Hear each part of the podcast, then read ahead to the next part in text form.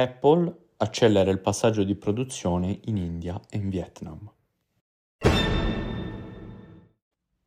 Buongiorno a tutti e ben ritrovati a Tech by Tech. Io sono Marco Spano e questo è Tech by Tech, il podcast che dà aggiornamenti sul mondo della tecnologia ogni giorno in soli cinque minuti. La notizia del giorno riguarda Apple, la quale sta accelerando l'uscita dalla Cina. Secondo Bloomberg, il gigante americano aprirà presto nuove fabbriche di produzione sia in India che in Vietnam per chiudere i propri legami con le industrie cinesi. Proprio l'India, che rappresenterebbe una scelta fondamentale per Apple, con gli analisti che individuano nella vasta popolazione e nell'alto tasso di natalità i motivi principali per i quali spostare la produzione da un mercato notoriamente incentrato sulle fabbriche interne, come la Cina, ad uno più in- aperto alla collaborazione con il supporto del Vietnam, che offre costi di manodopera eh, nettamente inferiori. Per Ivan Lam e Shen Gao Bai di Counterpoint Research, la volontà di Apple avrebbe spinto i suoi stessi partner come Foxconn a ridurre la presenza in Cina a favore di mercati emergenti come quello indiano. Foxconn e Pegatron hanno già investito in fabbriche, eh, linee di produzione e formazione del personale in India, scrivono. Come riporta Bloomberg, i partner sposteranno fino al trenta per cento della loro capacità di produzione nei due paesi e in altri, tra cui il Brasile.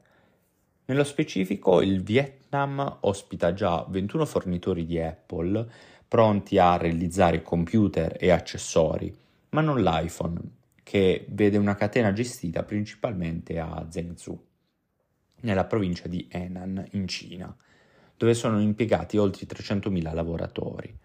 La migrazione è però vicina e vede l'India sempre più centrale nelle politiche della mela. Stando agli ultimi dati di Counterpoint, gli smartphone prodotti in India sono cresciuti del sedici per cento nel secondo trimestre di quest'anno, raggiungendo oltre quarantaquattro milioni di unità, un numero che porta gli analisti ad affermare che ora è possibile per gli stabilimenti in India produrre gli iPhone quattordici quasi contemporaneamente alle fabbriche in Cina. Quindi Apple sta accelerando i piani per spostare parte della sua produzione fuori dalla Cina, divenendo meno dipendente dalla cinese Foxconn e puntando su Vietnam e India come alternative. Per l'amministratore delegato Tim Cook si tratta probabilmente del test più importante della sua carriera, il dilemma che potrebbe uh, lasciare un marchio sulla sua eredità. In Cina è concentrata quasi il novantacinque per cento della produzione di iPhone, e finora il dragone, col suo boom manifatturiero ed economico, è stata complice del successo di Cupertino.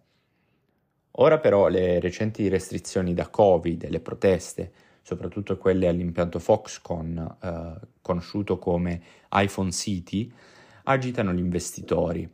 Molti si chiedono infatti quale sia il piano B di Apple che, dopo aver concentrato la produzione in Cina, si trova a dover trovare opzioni plausibili che mettano al riparo i suoi ricavi. Anche se l'iPhone cattura meno di un quinto delle vendite globali di smartphone, rappresenta una fetta ben maggiore dei ricavi di Apple. Nel passato non si prestava attenzione al rischio della concentrazione. Gli scambi commerciali liberi erano la norma e le cose erano molto prevedibili. Ora siamo entrati in un nuovo mondo. Questo è ciò che afferma Alan Young, ex manager di Foxconn, con il Wall Street Journal. Cupertino e Pechino hanno trascorso anni a costruire la stretta relazione che le lega e che finora è stato reciprocamente favorevole. Un rapporto, però, che ora appare a rischio per vari motivi. Ci sono i giovani cinesi che non sono più disposti a lavorare a basso costo per i ricchi e che manifestano in aperta sfida a Pechino per le res- restrizioni Covid, innescando una repressione forte da parte delle autorità. Ci sono poi anni di tensioni economiche e militari fra Stati Uniti e Cina, le due superpotenze che non vogliono soccombere una all'altra. In questo quadro Apple valuta alternative, cosciente che il nodo non è solo la produzione, ma anche la risposta della società alle proteste che si susseguono e che l'hanno già esposta a critiche mh, dalla propria casa, quindi in America. La decisione di Cupertino di imporre limiti all'uso dell'airdrop in Cina, funzione usata per la condivisione di informazioni fra i manifestanti, è stata duramente criticata dal governo della Florida e il senatore conservatore Josh Haley ha attaccato duramente Cook. Sotto la sua leadership, Apple ha assistito il Partito Comunista Cinese nel sorvegliare e sopprimere i diritti umani di base del popolo cinese.